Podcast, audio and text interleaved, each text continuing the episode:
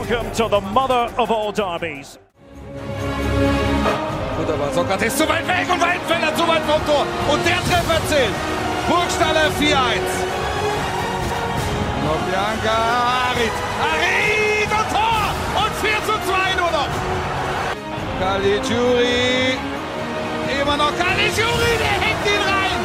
4 zu 3. Ohne Bianca. Der kommt nun und drin. Naldo. 4-4. 4 zu 4.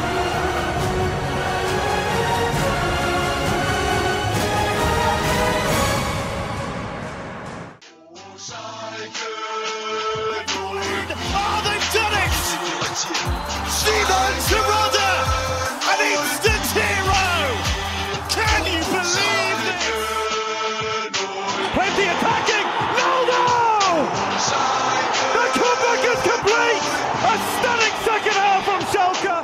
Blau und weiß ein Leben lang. Herzlich willkommen zurück auf Shout America. Welcome to Shout America, episode 166 or whatever we're on. I'm your host, Richard Carmen. Nice to have Victory Monday. Get that out of the way somewhat early in the season, a little bit. Uh, hey, if you're in the chat, let us know. Can you hear the audio? We're messing some things tonight, trying something different. So let us know if you can hear us or not. Uh, but yeah, Victory Monday. Happy to celebrate it. Uh, a mini Revierderby, Jack, uh, against Bochum. Um, a preview into the actual Revierderby against Dortmund coming up this weekend. Good result, three-one victory. Yeah, it sounds like uh, people can't hear you, unfortunately, which is beautiful because you're saying, you're saying those beautiful words right now. We're gonna have to pivot. We're gonna have to pivot. Hang tight. We'll, we're gonna do it live, switcheroo. Uh, we're gonna be right back. Hang tight. I swear we'll be here. We'll be back. All right. Uh, Jack, let's go StreamYard. All right, I'm back. I'm back. I'm waiting for Jack to jump into the chat. And there he is. Good evening, all. Hopefully, you can hear me now. yes, Pascal. Hopefully you can hear us. Um, back. Hopefully the sound is better. Uh, but yeah, uh, nothing like live telecast, right? Yeah, we, we tried this during the live stream two weeks ago, and a similar result uh, took Yeah. place. Uh, uh, where, where do you want to where do you want to start from at this point? I mean, we're already we're already live right now, but uh, We're already live. We're already live. You know, let's you know, let's get to the Boca match. We won three one. Pascal says all good now. Here we go. So yeah, let's um let me get my slides ready. We're all ready. This is live TV. Here we go. Here's a lineup. There's a lineup for us. Um, yeah, interesting lineup. It hasn't really changed from last week though, right? Not not too much, a little bit. Uh Schwolow in goal, obviously. Back four, Matriciani on the right. That's Mhm. because Brunner had a muscular injury. van den Berg back in the lineup. Yoshida Mohr back on the left. Middle uh, pivot, holding pivot midfielders, whatever you want to call them. Kraus and Flick. Uh, front three of attackers with Larsson, Drexler, Bülter with Terodde up top. Where do you want to start with this lineup? Yeah, I mean, as you mentioned, Brunner had very much been a mainstay uh, in the squad. Really had a uh, that that right back position kind of on lock. Uh, unfortunate that he couldn't go, but get a look at Matriciani for the first time. Uh, which, eh, as we said, like it's always it's always interesting to get a look at you know some of these guys for the first time uh, in a new season, see how they see how they do. Um, I don't think any of us have been particularly disappointed with uh, the performances of Mohr so far. We've seen him come in the game. Obviously, like Oyama would be you know the uh, the first choice there, but he's performed very well and has a legitimate claim to that position, or at least into the starting lineup to some extent. Um, love seeing Flick get another run out in central midfield. I kind of like that Flick Kraus pairing personally. Kind of digging it at the moment. Um, and then uh, yeah, Drexler has likewise gained a little bit of a foothold, as has Larsson. Uh, we would expect more often than not, you know, Terodde and Bülter are going to be um, probably close to two of the first names on the team sheet, if not the first, uh, you know, names on the team sheet. So a couple things, you know, rotating in and out because of injuries and availability. But um, yeah, four two three one. Sometimes uh, you know, Kraus would push up a little further, and Bülter would kind of go wide, and, and Drexler would push up and almost kind of become like a you know like a four three one two to some extent. Uh, so kind of different shapes at uh, different phases of the game, but. Uh, yeah, interesting uh, starting lineup overall. Uh, are you a little bit surprised to see Larsson still kind of getting that run at this point? What have, what have you? Let's. I just want to talk about him real briefly off the top, not Yeah. to single him out, but I guess I kind of am. Um, what has your initial impression been of uh of, young Larsson? Um, underwhelming. I I, I did want I did want to see him again because I want to see maybe he has rust and he should be able to shake it off or anything. He has glimpses of something spectacular, but for the most part, has has been underwhelming. Hasn't done much, and at this point, I want someone who's going to bring that attacking prowess and maybe bring back Zalazar. Now Zalazar's been doing well off the bench. Well, he did the first game or last game before this. This last one against Bochum, not as active, I guess, um, and also because he's probably playing on the wing. Pascal makes a comment here. So coaches, so question the coach's decision on not including Aydin. More was nice, and Larsson should play striker. That's interesting. Uh, also, Rodrigo needs to play attacking midfield, not left wing. Yeah, yeah, he needs to be in that ten role, and it's hard though too, right? Because the Drexler, and we'll get to Drexler, but for me, Larsson, still underwhelming. Uh, pace is good, but who do you bring at this point? I mean, obviously Zalazar is the main guy you're thinking of, right? Unless you want to go two big men up top, um, which we'll get to in a second. But Larsson, for me, eh. How about you? Yeah, you know, I, I think he's had interesting moments. Um, I, I think unfortunately his his first touch has been less predictable than than Weston McKennie's at times when McKennie was here. yeah. Um, you don't. I mean, like he's either going to control it brilliantly or it's going to be just completely errant and, and, ruin the momentum of whatever move is happening. I think Larsson yeah. gives the ball away far too frequently as well. Um, uh, did have a nice through ball play to Terodde, which I expected Terodde to do much better with at one point. Set him on like for kind of a one on one with the keeper, and Terodde just kind of took way too much time on it and kind of missed yeah. his own chance. So not to say it was a you know entirely a poor performance from Lars or anything like that. I just he was a player with a lot of expectation. I think when we initially signed him, and I think so far, especially now that he's gotten a couple starts and we've seen like decent minutes from him to be able to judge, um, leaving a little bit to be desired. I think compared to what we were maybe hoping. Um, of getting, uh, you know, you know, Pascal mentions that Larsson should play striker. I've talked repeatedly about how at various times in his career in the past he's played a little more centrally, whether it's attacking midfielder or up front. I don't think that's necessarily a bad shout. I think it doesn't seem to be the way that Kramer's intending on using him at all, especially with some of the bigger bodies we have, Terodde, Polter, that kind of a thing. Um, very different profile than what we're currently seeing play in that forward line. But um, yeah, that's enough. I think it's enough conversation about Larsson specifically before we even get into the rest of the game. But thank you for indulging that. Yeah, yeah, and you know, I mentioned Drexler. Well, obviously, I like we we are fans of Aydin right? And we do want to see more of Zalazar, but where would he play? Because, and I say this because, Jack, correct me if I'm wrong, but I think Drexler's played very well in his two stints and the 10 position uh, this season. And so to take him out, obviously he's a workhorse. He's going to keep working no matter what and gets uh, does dirty stuff, but he's in pretty, pretty, pretty well at the 10 spot so far through two games. Uh, and he's obviously got a goal, scored a goal against Bochum. So if you bring Zalazar in, you're going to put him in, a, in, an unnatural position at the right wing or something like that. And I don't know how well it's going to work. And naturally, you want to think you put Zalazar in the middle and Drexler out to the right, and that could work. Drexler is obviously serviceable there. But I mean, thoughts on on Drexler because I think he's performed well. He's obviously made team of the week according to Kicker, which we'll get to. But uh, thoughts on Rodrigo Zalazar and Drexler in that 10 position? Yeah, Drexler was often deployed in, in wider areas last season, which is why when we initially saw the lineup of, of Larsson and Drexler prior to last week, I was saying pre-match, hey, I wonder if this is actually going to we're going to see Larsson more centrally than we had been, and we're going to see yeah. Drexler back kind of where we would expect him to potentially be. Um, so yeah, the fact that those two that the Drexler's been playing in sort of that advanced midfield role has been a little bit surprising. I do think he's done, you know, obviously pretty well um, overall. Uh, I mean, Zalazar has to be somebody that you would that you would expect would be in the starting lineup. Um, I, I don't personally have an issue with with giving him a little bit more rest because, as we talked about, we we we wore him down a lot last season with how many minutes he played, and he's also somebody that when he does start, does seem to tire.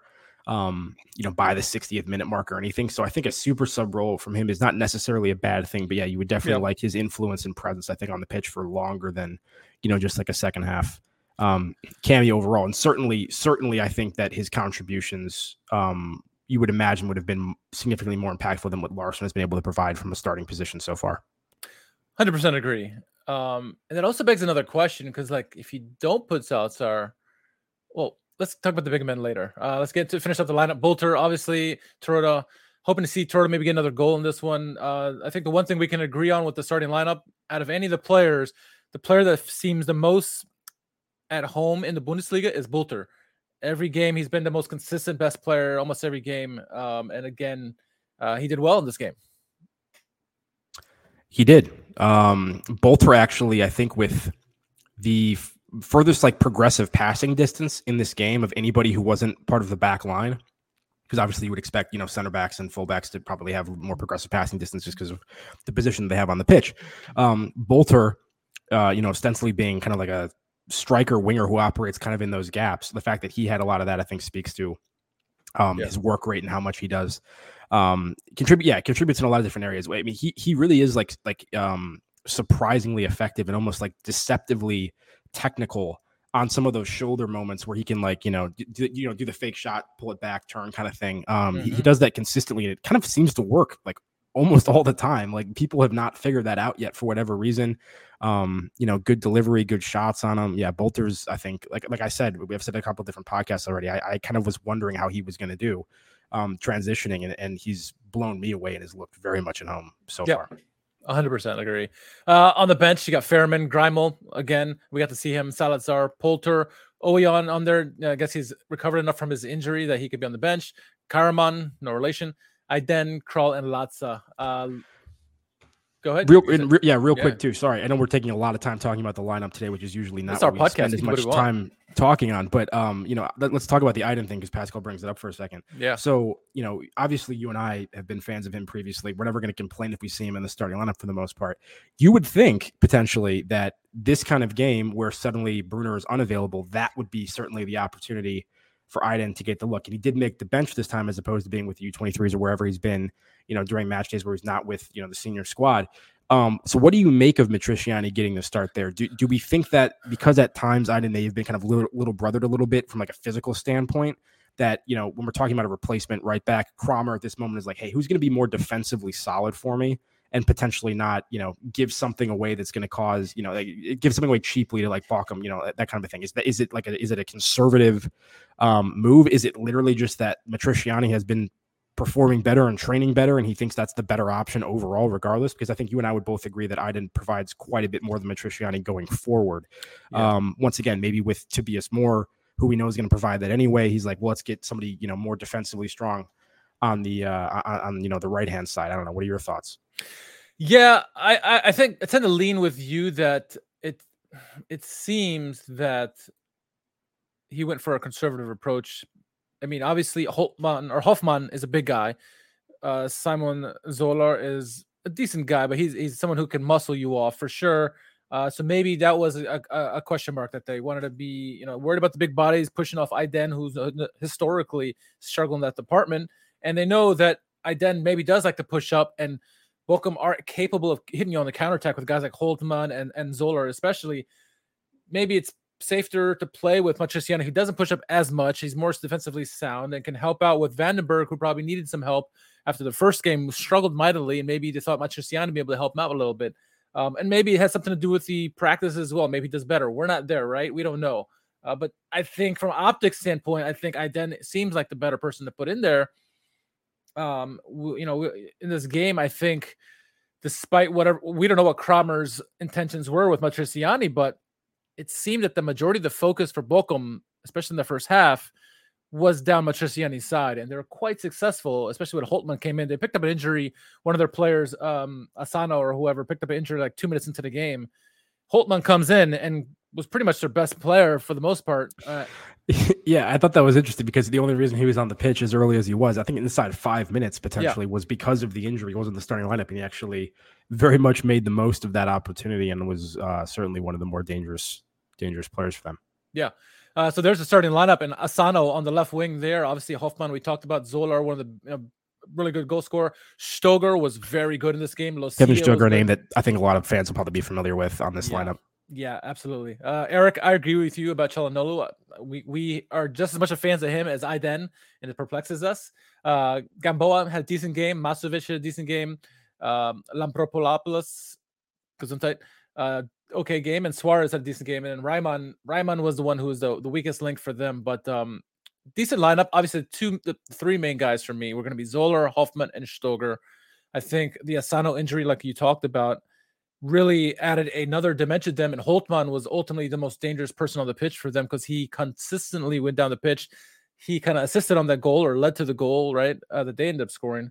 Um, but yeah, I mean, for Revierderby, I thought it was feisty for 45 minutes at least.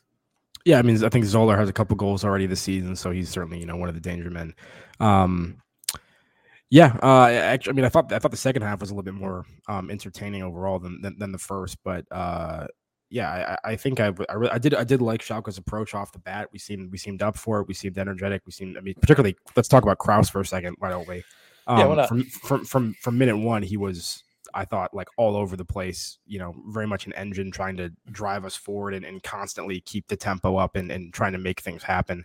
Um, we talk about that, you know, that midfield pairing of, of, of Flick and Kraus in this game. It was often Kraus was the one who was advancing and kind of being taking on that more marauding role um, going forward, which is something he's shown, you know, some adeptness at early in the season with some of those transition moments that we've talked about as well. So, um, you know, personally, I continue to be very impressed by Tom Kraus, just to say that off the bat as well. Um, I what is he like 21 yeah. Something like that. On yeah. loan from leipzig. Mm, really hope we can find a way to secure that guy. I don't know what leipzig's planning on doing with him we need but, to stay in the uh, bundesliga first and then we can yeah but it, well, for sure but i'm saying early returns are like that's a that's a nice loan signing for sure. Yeah.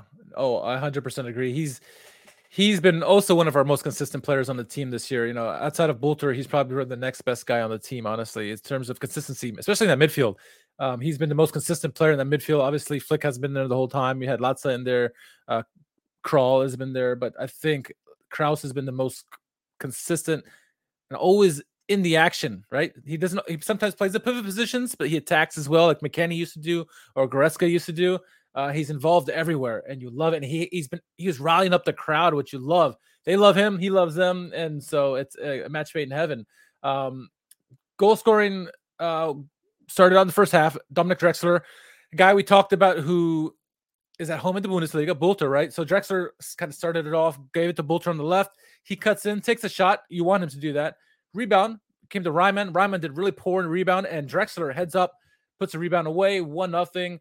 Um, heads up play by Drexler. He kind of started the play and finished the play, and Bülter doing what you kind of want him to do. At that point, up up before he had got that shut off, we didn't have any attacking moments by anybody. Really, it was a couple things here and there, but Bülter finally attacked his guy one on one, which he can do, and it led to a goal.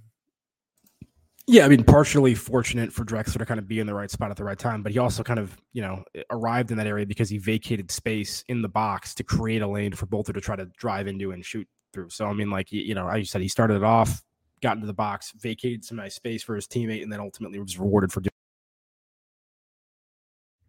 I think you muted yourself. Can't hear you. no audio. You lost your audio there. Nothing yet. Live TV, folks. While you figured that out, I'm gonna go ahead and um, yeah, talk about the next one. One nothing at the halftime. I thought Drexler, one of the better players of the match. Again, uh, he was nominated into the kicker best players of the week. Um, obviously doing really well. Is your audio working back, Jack? Nope, not yet. Ah, I was gonna talk to here the whole time. um, yeah, I thought Drexler I thought was was a good performer in the game. Uh, first half, obviously, have that goal was was huge. I thought um, we needed a, a, goal at that point. And, when you play a team like Bochum, a team that you're better than, you need to score a goal because the longer, and I said this on the live stream, the longer you go scoreless, the more confidence that they get, and then the more dangerous that they become. Hi, Jack. Hello. Hey, you're back. You're back. Sorry about that. That's all right. You, got excited. Um, but I was saying, yeah, like we scored at the right time. We needed to score when we did because if we hadn't, the longer you go into the game against a team that's below you, the more confidence to get and the best chance that they have to upset you or score a goal, whatever. Uh, and so I think Drexler's goal before halftime was very timely. We needed that goal going into the into halftime, one nothing. And up to the first half, it was pretty even in my opinion. I don't know what your thoughts of the first half were, but obviously the goal helps immensely, and you got to feel good about yourself, at least being an even game as it is. You got the lead. Yeah, I mean, I think I think we looked pretty solid overall. I think we I would probably give us the edge in the first half as well. Um, but yeah, def- definitely didn't take advantage of everything, and the Drexler goal was yep. very important. Um, I think, man, I think it, eh, we can talk about maybe Terodde improving a little bit later in the game when Polter comes on, but I, I think has, was once again disappointing in this game. Yeah. Um, there was a there was an opportunity I think off a throw in pretty early, um, that kind of like fell to him, and he immediately just kind of hit it. I mean, I know he was just kind of taking a volley, but like if that's literally anywhere than other at the keeper, it's it's absolutely a goal. He couldn't place it on, hit yeah. the post later as well. I, yeah. I, mentioned the you know the through ball from Larsson that you know he, it's still in, in a little bit of an angle for him to finish that from, but seemed to take like one touch too many and just completely lost the chance.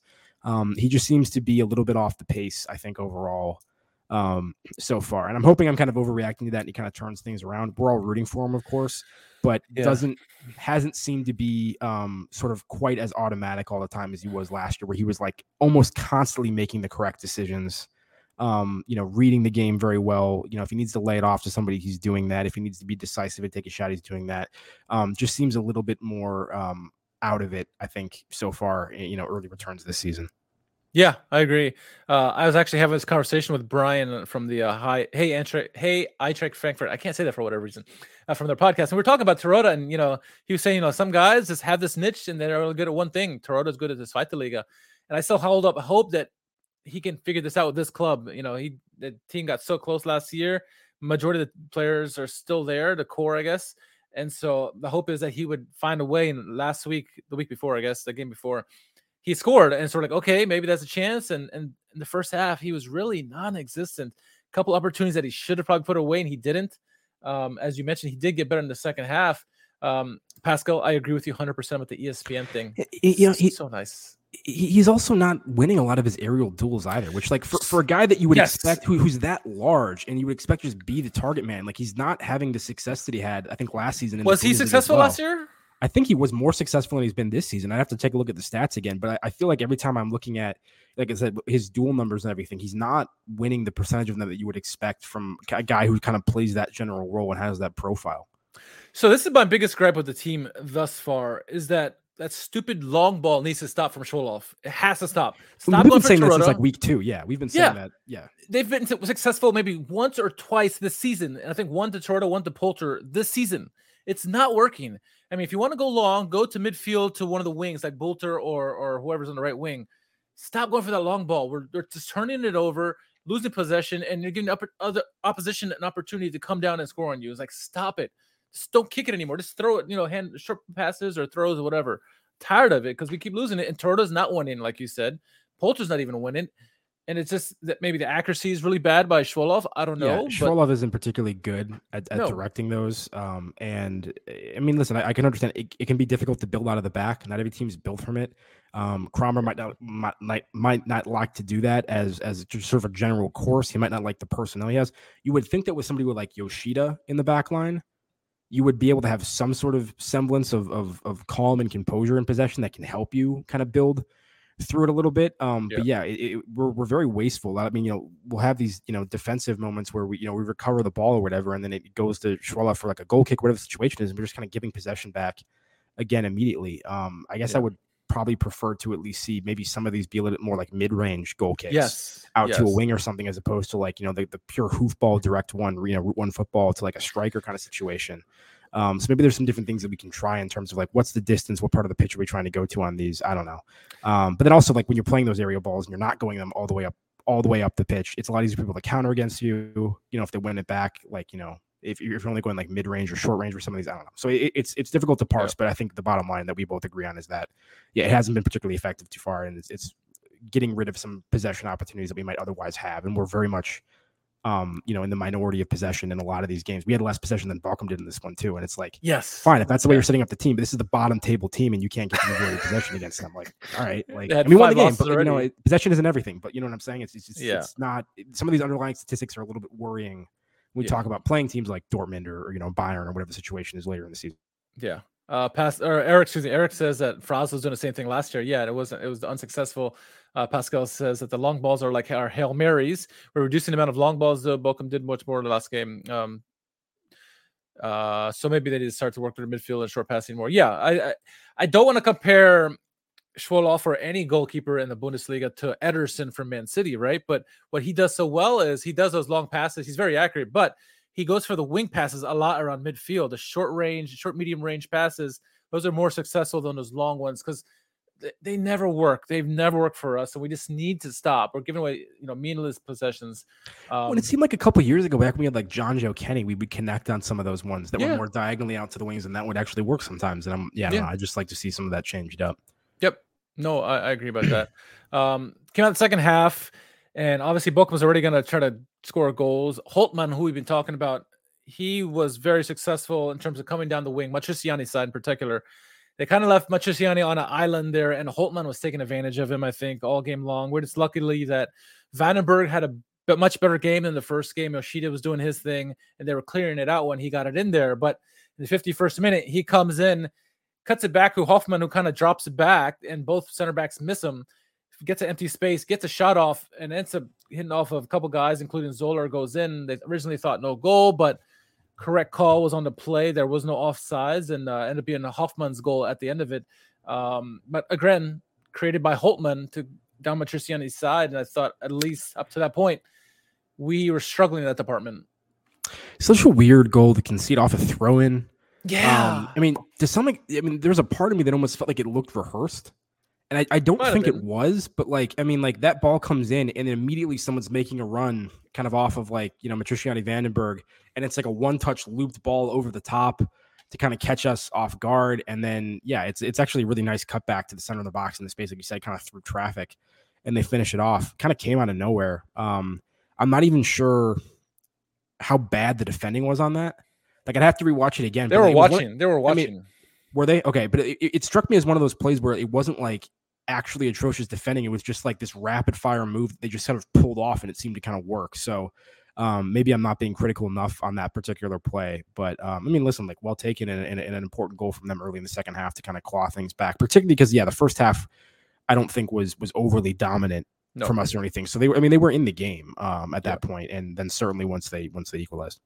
Yeah, Pascal saying the goal was a defensive breakdown. Our defense is kind of wobbly since Itakura left, and yeah, I agree about that. Uh, even though Sepp was doing better this game, um, for for sure, hundred uh, percent. And just what was it? Six minutes later? No, it was much more than that. Um, Twenty minutes later, uh, ended up being an own goal, um, a set piece. So before all this happened, we were kind of sluggish offensively, um, and then a couple substitutions were had. In particular, Sebastian Polter came on. So I'm going to come on first and say that I'm going to apologize to Kramer because I thought Polter and Terodde could not play together. And you got he put you saw the intent of Kramer that they knew he knew they had to win, and so instead of taking Terodde off, which is natural, right? We, Terodde comes off, Polter comes on. He kept Terodde on, and he put on Polter in there, and it worked to my surprise, Jack, it worked from the beginning. And Polter, I thought was obviously he's got a little bit of vengeance he wants from Bochum. They kind of ended on very bad terms. You saw some of the celebrations he had in this one, throwing one of his own teammates on the on the ground. Uh, but he was very much into it. And so, you know, taking out some of the guys that they did. Um, who was the first guy that came off? I don't remember who was the first guy. Larsson, Larsson for Polter, I think it was. And you saw Drexler move over to the right, and it worked and we started seeing a lot more.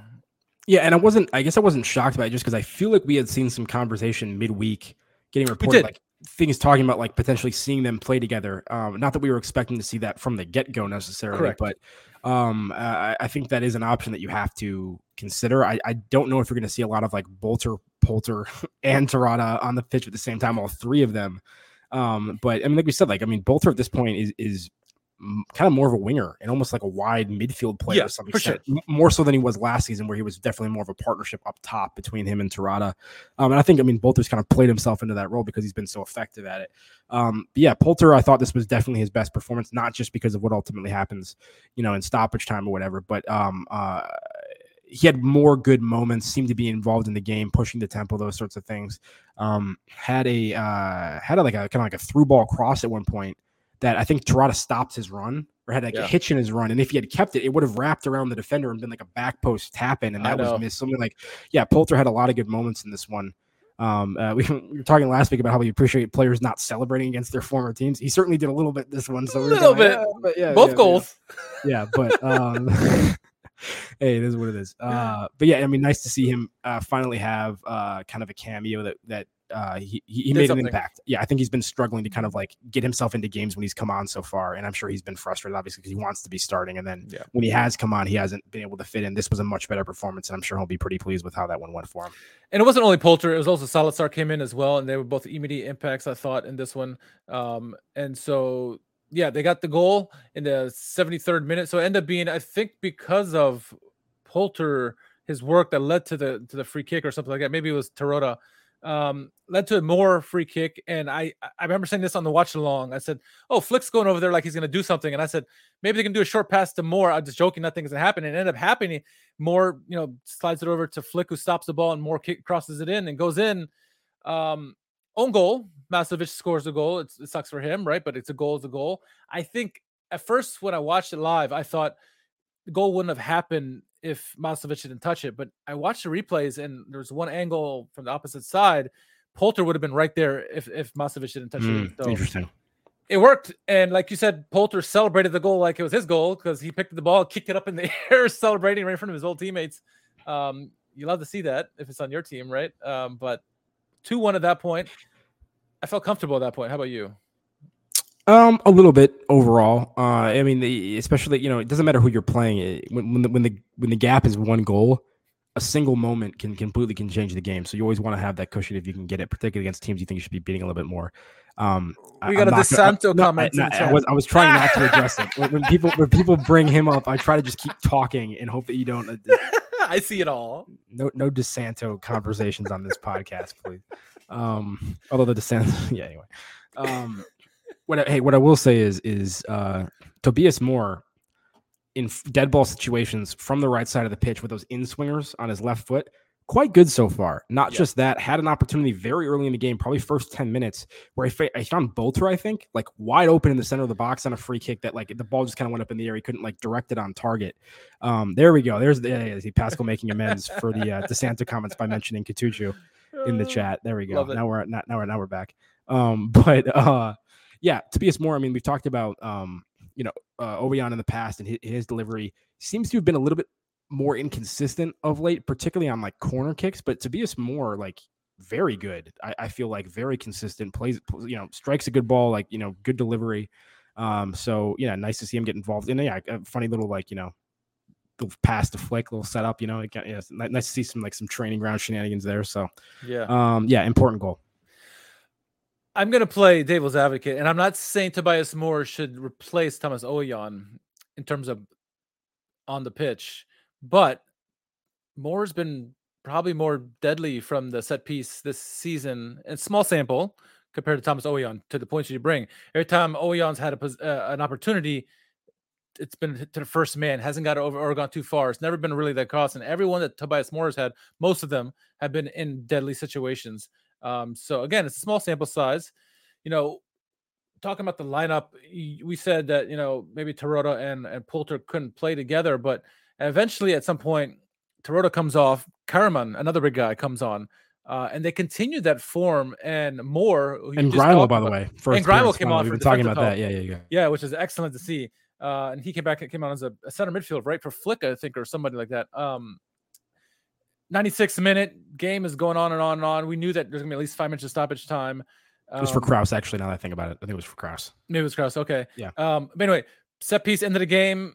Mohr long cross into the box, and Polter scores it, celebrates it. Karaman involved in a lot of that, and a lot of what was going on at the end of the game there. Um, you love to see Polter celebrating like he did, but I think with the overall with the lineup, I can see how the two bigs having two big guys working in the lineup because you have Terodde and Polter to start, whatever, and then bring on Karaman later on after. That could work. It could, maybe, maybe not. Uh, but also, what you could do is put Bülter maybe on the right, Mohr on the left with Thomas Ouwejan in the left back, and keep Drexler or Zalazar in the middle, and that could work because we need some wing help. Bülter is very flexible to play any way. He's obviously better on the left than the right. Um, or maybe even put Drexler on the right and Zalazar in the middle, whatever. But I don't know. If you can get those all those guys on at the same time, Yeah, we're, we're trying to go Galaxy brain now just to find a way to sh- like shoehorn in Mohr because we've liked his appearances. I mean, yeah, dude, a four-four-two with Ouwejan at left back, Mohr at left mid, and then Bülter is like the left of the two striker pairings up top. You know, get all three of those guys on. Yeah, Bülter, I don't know. Um, uh, you could you could play the Everybody. four-two-three-one, have Bülter go centrally, and Mohr play that that left wing role. I don't Yep. know. Anyway, um, yeah, but you know, good options to have. And listen, and you have Calhanoglu as Yeah. well. Who Yeah. you probably who you probably wouldn't be overly worried about, you know, getting minutes in the Bundesliga. He's he was pretty decent last year for a while when we needed him to be at least solid when Ouwejan was hurt. Yeah. And Calhanoglu rarely, you know, had bad games that you thought were hurting us particularly. Um, it's really always been that right side of the pitch recently where we've had you know the deficiencies and more of the revolving door and lack of lack of continuity.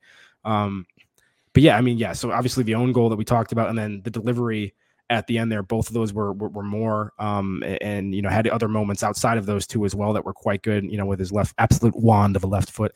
Um, I, I found the defending from uh, to be kind of suspect on that final goal. Perhaps it's because they were already down a goal, and so it They doesn't really care, matter yeah. if, if they can see another one. They're really just Yeah. trying to you know get the ball up quickly as possible. But um, they had like three defenders in the box spread out, basically man marking individual people. So like we were able to play a lofted ball into a one on one with like no help, which I just found was it was strange. It was such a weird goal. I mean, like. Uh, It just, it just seemed like the kind of goal that should not have been scored as easily as it was. Ultimately, a very nice header from Polter to be able to get in front of his man and kind of because it was pretty far away, you know, Yeah. when, when, he, when he hit that. So it was nice, but like, yeah, just a strange, you know, kind of uh, cherry on top of the uh, the Sunday there. and it was getting of how that went. feisty up until that goal because obviously Polter throwing one of his own guys down on the ground, Bülter getting involved in everything. Uh, it was getting very hot and, and heavy out there, and then eventually the goal happened. I think what I think that set piece kind of happened because of a play similar to that where guys are going after each other and whatever. Uh, so, but you like to see that it's a mini Revierderby. It's going to happen, and obviously the big Revierderby is coming here on the horizon. But uh, overall, good result of the game. Better second half than the first half, I thought. Obviously, shots twenty to ten. I didn't realize we had shot that much more than they did. Um, shots and targets were substantially in our favor. Possession, as you said, in their favor. Well, Passing still very concerning. passing for both teams were horrid in this game. Um, a lot of it had to do with Schwolow and the long ball did not work, but all the other passes they could not string two, three passes together all game long against Bochum. It's very concerning, like you said. Um, Yeah. Our cannot pass do that. completion's been been weird and concerningly poor, kind of all season so far. Um, yeah, and there's Pascal in the chat mentioning it as well. Yeah, and some of the long balls could be contributing to that. Our penchant for that is obviously going to hurt your your overall numbers, but you you would be able you would hope that you would be able to buff those somewhat through just your general possession everything, and we still are kind of on the low end of what you would expect to be seeing. Yeah. Um, so strange, but um, listen, I think it's a very important result against Bochum, like I said, for Kramer in particular. Um, that that goal from Polter at the end helps the scoreline look a little bit better and a little bit more comprehensive as well, which doesn't hurt the narrative Yeah. um, and the way people are going to view things. Um, you know, I think I think if we had failed to get a result, whether that was a loss um, or a draw, particularly a loss, but even if it was a draw, I think you'd have some hard questions being asked.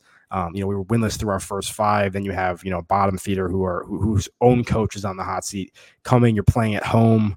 Um, yeah, I think that would have been bad. So I'm I'm I'm glad you know for the sake of us. You know, hope, I mean, who knows what's going to happen in this in this Dortmund game, but like yeah, that would have been a bad note to try to head into a derby on, as if you had just you know failed in the other Revere derby, if you want to call it that, against a team that's significantly worse. So, um, yeah, important result for the morale. Yeah, yeah. Um, good result. It's funny because um, I don't know where I was going to go with that. you were saying something, and then I had it in my head, and then it's it's it's gone. I'm sorry, um, you were trying to bring up these, uh, the- you know, these players of the match potentially, whatever the situation is here, and I was. I am yeah, now. I am now. Let's, let's Um, transition. So, Schalke put out these are probably the four best performers of the game. We talked about the Flick Kraus combination. I thought was very good. I agree with you. Um, obviously, Tobias Mohr two assists basically in this game, and, and Polter with the, what the third goal of the game, and he was instrumental. He influenced the game as soon as he came on. Um, for me, it was always going to be Tom Kraus. He ended up getting the man of the match. I agree about the whole 100. percent um, but not to take away from what Flick did. Um, Sepp van den Berg had a very good game. Um, thoughts on the midfield two of Kraus and Flick, the young guys?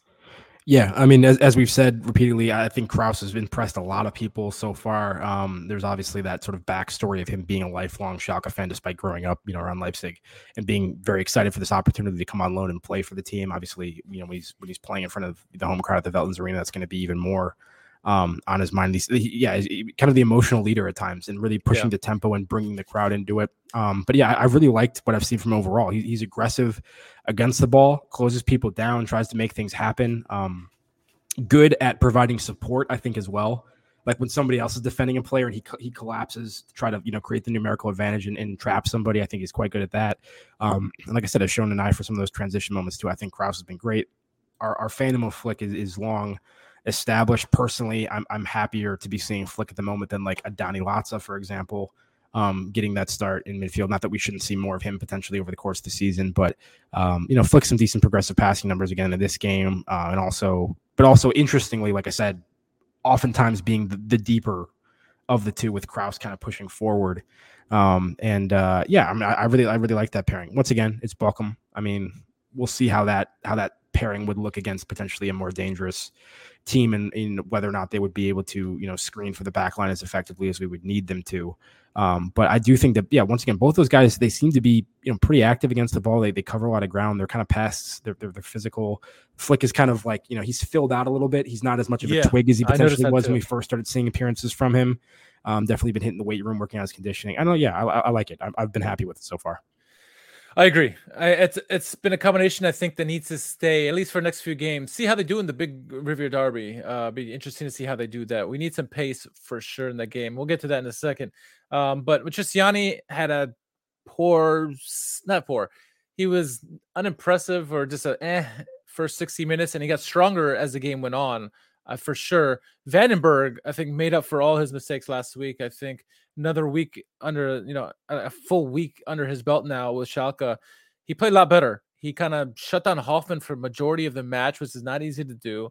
Um, won a lot of aerial duels, was reading a lot of passes very well. Him and Yoshida combined very well together. Um, I was impressed with van den Berg compared considering how poor he did in the first game. It's so shaky, and it's no fault to him. It was yeah, correct. It, hard spot that. to be in. Exactly. It, we said he did not play well in his debut, but we also said he had been at the club for a matter of like days. It's days. a tough position, and we were entirely willing to kind of throw that performance out and, and, start fresh here. Which even then is, you know, he's in a more difficult position than like Yoshida would have been with the time he spent at the club, or other people would have been. Um, I, I do seem to recall there was at least one moment where I thought that he got kind of burned because he like reacted something later or read something poorly. I'd have to go back and find yeah. what that was, but overall, I do think that it was a much better performance from him. Yeah hopefully he can continue to grow. Um, and you know, I, I don't want to make too much of this all the time about like you know there has to be like an older center back mentoring a younger one. You know, whether it's you know somebody you know helping Malick Thiaw in the past or whatever the situation is. Um, but I, I, do think it's useful if you're gonna, if you're going to have you know a, a you know a twenty what 21 year old Loney or something from from Liverpool coming in that you have somebody pairing with like Yoshida who has as composed as he is um, and yeah, maybe she doesn't have the legs to cover the ground as much, but van den Berg's to have that, that youthful energy and everything. It, it, it, could, in theory, be a nice compliment um, to each other. Um, and I, yeah, I thought I thought van den Berg was better in passing as well in this game. Too. I'd have to look at somebody quickly making that up, but that was the impression I got at least from watching. He was connecting a little bit more. Yeah, yeah. So um, and I'm glad you brought up pace because it's going to be important for this next game that we have. Um, unfortunately for Dortmund, or maybe I guess it's not it has to be unfortunate. You're playing Man City. Um, they could potentially put 10, 10 goals on you, right? They're facing Haaland again, who's been you know destroying the, the Premier League. But Derby is going to be difficult. It's gonna ha- it's gonna be difficult, especially you know if they lose a second game in a row because they lost obviously this past weekend to Leipzig three nothing. Um, they might be chomping the bit. Obviously, when you look at the derby, rules go out the window. Form doesn't matter. None of that matters. It's a derby. Anything can happen. We've seen it all. Um, but the pace is something that worries me because Dortmund are very fast. They're very fast. Yoshida is not. Um, Matriciani is not. He got torched by Holtmann. That's why someone mentioned in the chat, and I don't remember who, who mentioned it. Um, Aydin, probably, probably Pascal, yeah. Yeah, mentioned Aydin against Dortmund would probably be good on the right because he's got pace. He can keep up. Wouldn't have to worry about the physicality as much. Marco Reus has had a resurgence this season you know, compared to the past. So we're gonna we have to play which honestly, credit to Marco Reus. As much as we hate Dortmund, I, it's kind of hard to root against Marco Reus with the injury trouble he's had over the course of his career and everything. I think he's, you know, it's always nice to see when he's. Richard's like, I don't care. I don't. I my point is, I'm not entirely got the blinders on. I mean, like I haven't, yeah. you know, there, there, was a game recently where Reus, where, where Reus, Reus scored and, and Reyna assisted one and two, and it was like, yeah. eh, you know, if Dortmund has to score two goals, it's probably the way I'd prefer them to do it is Gio Reyna and, and Reus doing stuff. So anyway, um, yeah, I mean, there's a lot of questions. I mean, I I, I think I think it's. I understand the point that you're making about okay, yeah, maybe maybe the physicality isn't as important. It's about pace. Can you throw Aydin for his first appearance of the season into a starting role against Dortmund in the derby? I don't know if you can do that. That's, That's tough. That's kind of unfair would, for would him. Would you do Matriciani though? No, but I think I think you. I mean, is, not Brunner going to be back? I don't think it's oh, a long term thing, oh, right? I rather okay, Brunner so, no matter what. Yeah, I mean, Brunner, I think, I think you'd have to just at least the first time around give it, you know, give it to Brunner. I don't know. Um, I just I would feel kind of bad. Maybe maybe, maybe Aydin's chomping at the bit. That's just a tough position to be in. He's been playing with the U23s. You're gonna be like, oh hey, Revierderby, get in the starting lineup. That's that's a lot. Um, but yeah, I don't know. We'll have to see. I, yeah, I, I would imagine that you're gonna see Zalazar starting in that game. You would think, and maybe they're going to keep him going off the bench. But I think you know this rotation thing, giving him some rest. But when it comes to a game that's that high profile, you need some of your best players on the pitch. Um, you know, you you talked about that you didn't think you know uh, Zalazar was as effective off the bench as he might have been. Um, there's still so many things he does well though. Like when I'm talking about using his body cleverly when he has a defender on him, he can draw fouls like Harit can to some extent. Yeah. He's very Yeah. clever with his body positioning and you know going down and that kind of stuff. Like he, he's he's useful for ball progression, obviously, and, and getting his free kicks and, and, you know, um, I don't know. It's just hard to keep him off the pitch for that long. Yeah. And I think the natural replacement would be for Larsson because I think Drexler more than deserves his position. Bülter, same thing. I guess the, if you want to question anybody, it's got to be Terodde, but it's a derby. It's his first one. Maybe he's going to be amped up for this one. He had a quote today saying, you know, I've watched this derby my whole life and now I get to play in it. So maybe he'll be amped up for this, right? Uh, Polter, you'd imagine to be pumped up for this. So whether he starts or comes off the bench, whatever it is, and Mohr, I think will be important for us. Him and you know Brunner, if he's back, hopefully, uh, will be important. But Kraus and Flick will be tested. I think they're more than capable of handling the pressure. They seem to work very well together. They both have decent pace to them. Um, it's gonna be interesting. I don't know what to expect with this, Jack. I mean, what are your early in- thoughts about this game coming up? Well, I, I can only hope that Terodde plays sort of the Naldo role, which is the old kind of presumably over the hill guy coming in, just dominating and scoring a couple goals. Although to be fair, like the season that Naldo was doing that, he was one of the best center backs in the league. He was actually phenomenal that year. wasn't like an aberration in terms of his his uh, his performances. Listen, I mean, yeah, I, I fully expect us to lose this game. Obviously, I'm going to hope that that that Dortmund um, have some sort of late collapse that we've seen them have a couple times, where they've suddenly shipped a couple goals. Yeah, Um, you know, who knows what we can create. Um, we certainly have you know players on the on, the- on the team that can do some kind of like you know dirty weird things kind of ride some challenges you know create some things get you know i i would i'm loving i cannot i'm already loving before the games even happen i'm loving what Bülter his energy and his faces are going to be in the derby like Oh, you have to imagine that like Bülter's Oh going to be God. like wildly up for it and just doing all kinds of bs shenanigans. yeah, I don't know. I mean, like I said, I- I'm realistic about what the season is. Our goal is to stay up. I don't expect us to be able to hang with teams like Dortmund for the most part. That's why I was so surprised at how like decent and and like you know organized and, and composed the, the performance against Gladbach was, for example, which we once again have not really seen subsequently. So yeah, it could be ugly, but as you said, I mean, you can say like you know, Darby form goes out the window for Darby. To some extent, that's not true. To some extent, it is though. And we've seen some wild things happen in recent seasons between these two teams, um, and even games where you know we're starting. I don't know, uh, uh, Weston McKennie and Rabbi Matondo, or sorry, what? Not, not- Hamza Mendyl. yeah, yeah, Hamza. Hamza Mendyl. Yeah, sorry, yeah. Striker. Matano would even made more sense. It was, it was Oh. Hamza Mendyl.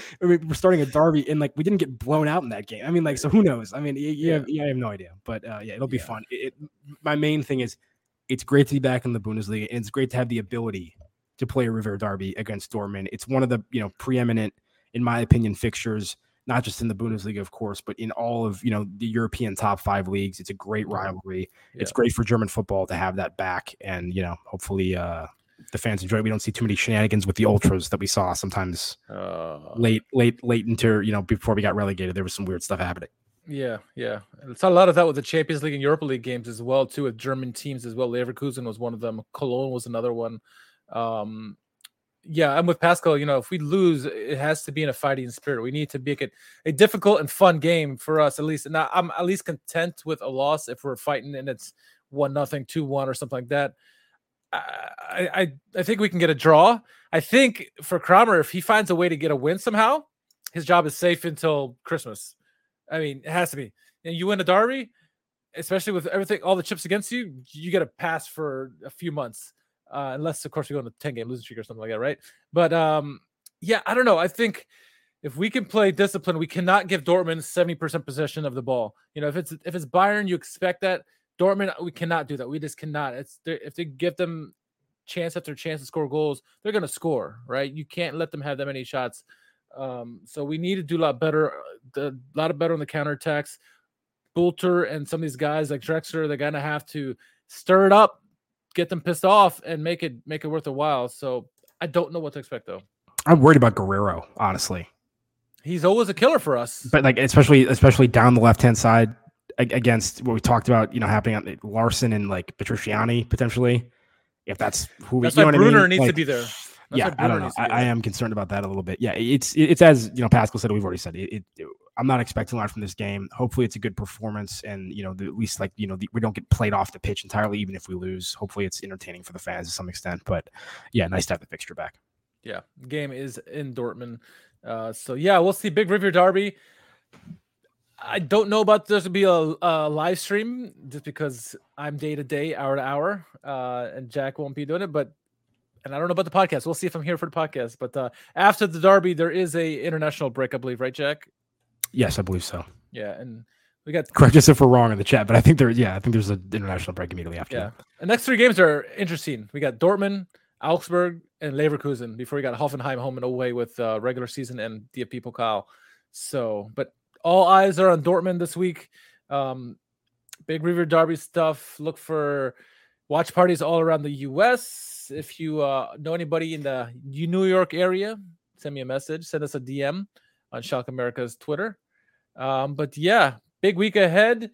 I would love to be at a watch party in person. It's not gonna happen for me. Maybe you, Jack, but not me. Um, Well, you know what happens when I go on the road to watch parties? True, It usually you do not well go. with us. Yeah, yeah. So if I go to Amsterdam You're not allowed. Tavern or something else, we're gonna lose 5-0. Well, if I go to Amsterdam Tavern this weekend, we'll lose five nothing to Bayern, and we weren't even playing Bayern. We're playing Dortmund, but we'll lose five 0 to Bayern anyway. That's Yeah, what'll pop yeah, on the scoreline. Yeah, yeah, bad. yeah. oh, big week. Hopefully, the team steps up. They understand this is an important game. This is this is unique because not many of these guys were with us. Not any of these guys were with us the first time around. Only Fährmann, right? Fährmann. You look at the bench. I mean, lots of probably knows what it's like to, for a derby just because because of history with Schalke, but none of these guys have no have ever been a derby. I then maybe when he was a youth guy or younger guy, um, but for the Yeah, most the, part, this squad, is the the squad overhaul's been crazy. Yeah, absolutely. Yeah. Right. so this is the first time for everybody. We need people to step up. They need to understand. And I know last year they understood the passion that is Schalke. They need to figure out this game. They have to step up, and it needs to be a close game, at least for Yeah. our sake. I don't personally. I, I don't think it's going to be difficult for them. I, I think, I mean, Yeah. especially you talk about some of these players having maybe not been in this environment before, stepping up on a bigger stage. There's not going to be an atmosphere that they're probably going to have experienced all that often. Eh, You know, it's going to be able to compare to what the atmosphere is going to be at this game. I, I- if you can't get up for that, I, I mean, I don't know what your issue is. I think you're in the wrong line of business, and especially when you talk about some of the guys and the mentality they have, whether it's a you know a Drexler or a Bülter or whatever.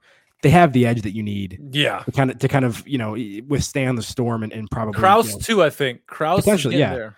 exactly. So you would hope that those guys would be able to you know you can rally around those sorts of people in those more you know uh, adversity laden situations, whatever you're going to have in, a- in a in a in a cauldron in a maelstrom like that. So You know who would be good to come off the bench in this kind of atmosphere is Kral.